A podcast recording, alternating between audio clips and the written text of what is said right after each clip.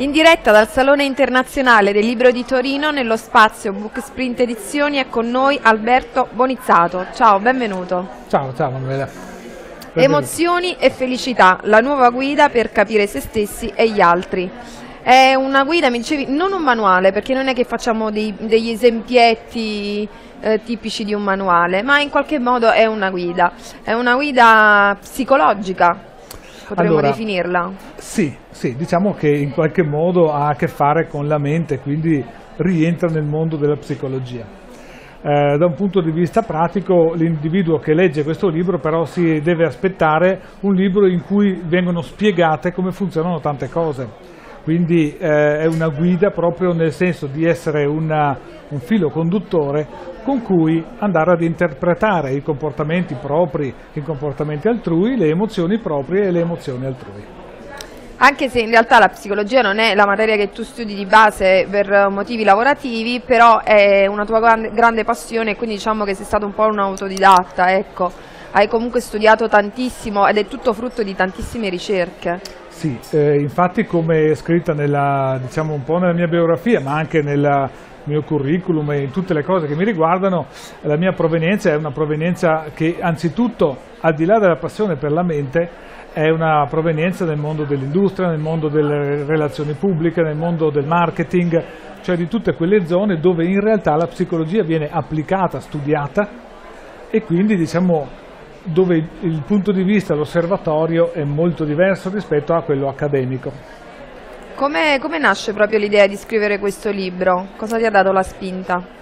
Allora, questo libro nasce eh, proprio dal fatto che a seguito di queste grandi e particolari esperienze, eh, di cui ho fatto tanti studi su livelli molto diversi, eh, a un certo punto ho sentito l'esigenza di fissare nero su bianco una serie di eh, identificazioni, di scoperte, di eh, riconoscimenti di come funziona appunto la nostra mente e come guida il nostro comportamento. Quindi in una dimensione dove ehm, è la parte pratica, pragmatica, che è la vera guida del contenuto e quindi diciamo, a differenza degli studi di, diciamo, accademici della psicologia dove eh, li vengono sviluppate magari approfonditamente solo alcuni concetti, e che la persona poi non sa cosa farsene perché sono mm-hmm. astratti, qui invece c'è una visione che per quanto un po' astratta lo è, ma è una visione molto legata al quotidiano, quindi molto legata al pratico. Ecco, quindi cerchiamo insomma di dare un'analisi Uh, reale e concreta di quello che accade tutti i giorni nella vita quotidiana. È lì che noi andiamo a fare l'analisi psicologica perché è lì che poi l'individuo ne ha bisogno. Esattamente così. È una guida comportamentale quasi? Praticamente sì, è una guida per interpretare i comportamenti e le emozioni. Di se stessi, di modo che questo ci possa insomma poi essere utile per eh, magari nel futuro eh, eventuali cambiamenti, non so, per i comportamenti che verranno a seguire. Soprattutto anche, aggiungo a quello che hai detto te, il fatto che noi quando pensiamo ad un comportamento nostro o altrui, siamo abituati a pensare e ricollocarlo su un piano morale, se va bene o non va bene. E lì commettiamo il primo grande errore, perché il comportamento viene letto in modo diverso dalle due persone che agiscono. E quindi diciamo, il punto di vista che viene suggerito in questo libro, in questo modello di concezione della mente, è un tipo di punto di vista che eh, spiega proprio che la visione del corretto, giusto o sbagliato è sostanzialmente sbagliata, non ci dà risposte pratiche, non ci dà risposte funzionali. Si può avere una vera e propria presa di coscienza? Sì, direi proprio di sì. Eh, presa di coscienza proprio del fatto che ogni nostro atto non è un atto solitario, è un atto in relazione a qualcuno, a qualcosa, alle persone, alle intenzioni ed è soprattutto mosso dalle nostre emozioni apro una parentesi, in questo libro io spiego che le emozioni in realtà non sono tante, ma sono solo due. L'attrazione, che è quella che ci guida nell'imparare, conoscere gente, fare e apprendere, e la paura che è il regolatore secondo cui noi appunto se no fossimo solo guidati dall'attrazione ci butteremmo in un precipizio nella sperimentare, invece appunto la paura è un regolatore Metaforicamente io uso eh, il paragone della, dell'acceleratore e del freno dell'automobile. Sono due cose che non sono positive o negative, sono funzionali. cioè regolano la nostra capacità di vivere, di sviluppare l'esperienza, di sviluppare le nostre, diciamo, le nostre doti. E nel libro, oltre ad aspetti scientifici reali, no, dovuti a studi che tu hai fatto, troviamo anche un po' dei tuoi punti di vista riguardo la materia? Eh sì, naturalmente sì, anche se non entro eh, diciamo, nella, nella, dimensione critica di quello che è l'accademia diciamo, della psicologia, perché eh, questo è un libro che sto scrivendo ed è il prossimo. e quindi in questa fase io ho solo enunciato diciamo, la sintesi delle mie esperienze, la sintesi dei contenuti e di quello che sono tante ore di eh, sperimentazioni e studi. Ecco, esatto. Tra l'altro tu non sei assolutamente nuovo alla scrittura, hai già scritto un libro in precedenza. Sì, il libro in precedenza che era eh, invece leggermente più critico rispetto a tante posizioni tradizionali della psicologia perché appunto già all'epoca io avevo identificato questi fattori e già all'epoca volevo metterli in discussione su un livello più attivo, diciamo così. Ci sono comunque delle grandi differenze tra quello e questo? Sì, Uh, Basso Freud è un libro più approssimativo, infatti ha più esempi. Uh, nell'ambito di quello che è la parte pratica cito uh, degli esempi nell'ambito proprio di applicazione del comportamento, della lettura dei simboli, della lettura delle, diciamo, mm -hmm. della parte non esplicita del comportamento. C'è una sezione curata da una mia collaboratrice che è Laura De Biasi che riguarda una serie di cose che si fanno nel mondo del teatro, eh, applicazioni che si muovono quindi eh, in una dimensione della percezione di sé, dell'espressività e delle emozioni che è molto diciamo, trasversale alla psicologia.